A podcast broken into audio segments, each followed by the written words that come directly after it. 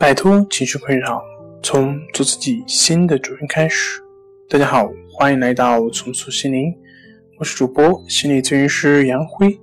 今天要分享的作品是：病情反复怎么办？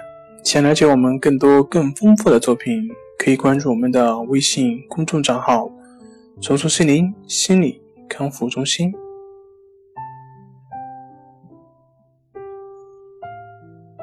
或许有些时候，当你觉得自己已经痊愈的时候，过去的恐惧以及那些奇怪的感觉会卷土重来。它的剧烈程度一点不比刚发病时候弱。不要灰心，这并不奇怪，因为你的记忆仍很深刻，伤疤还没有完全愈合。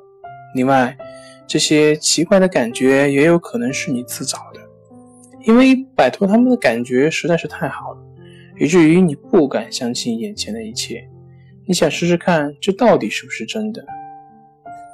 不要因为害怕而停滞不前，你不会受到任何伤害。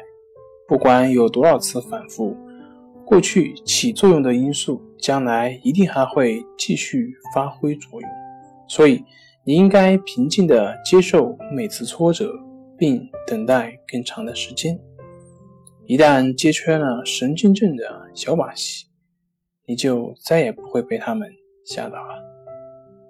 好了，今天就跟大家分享到这里。这里是我们的重塑心灵。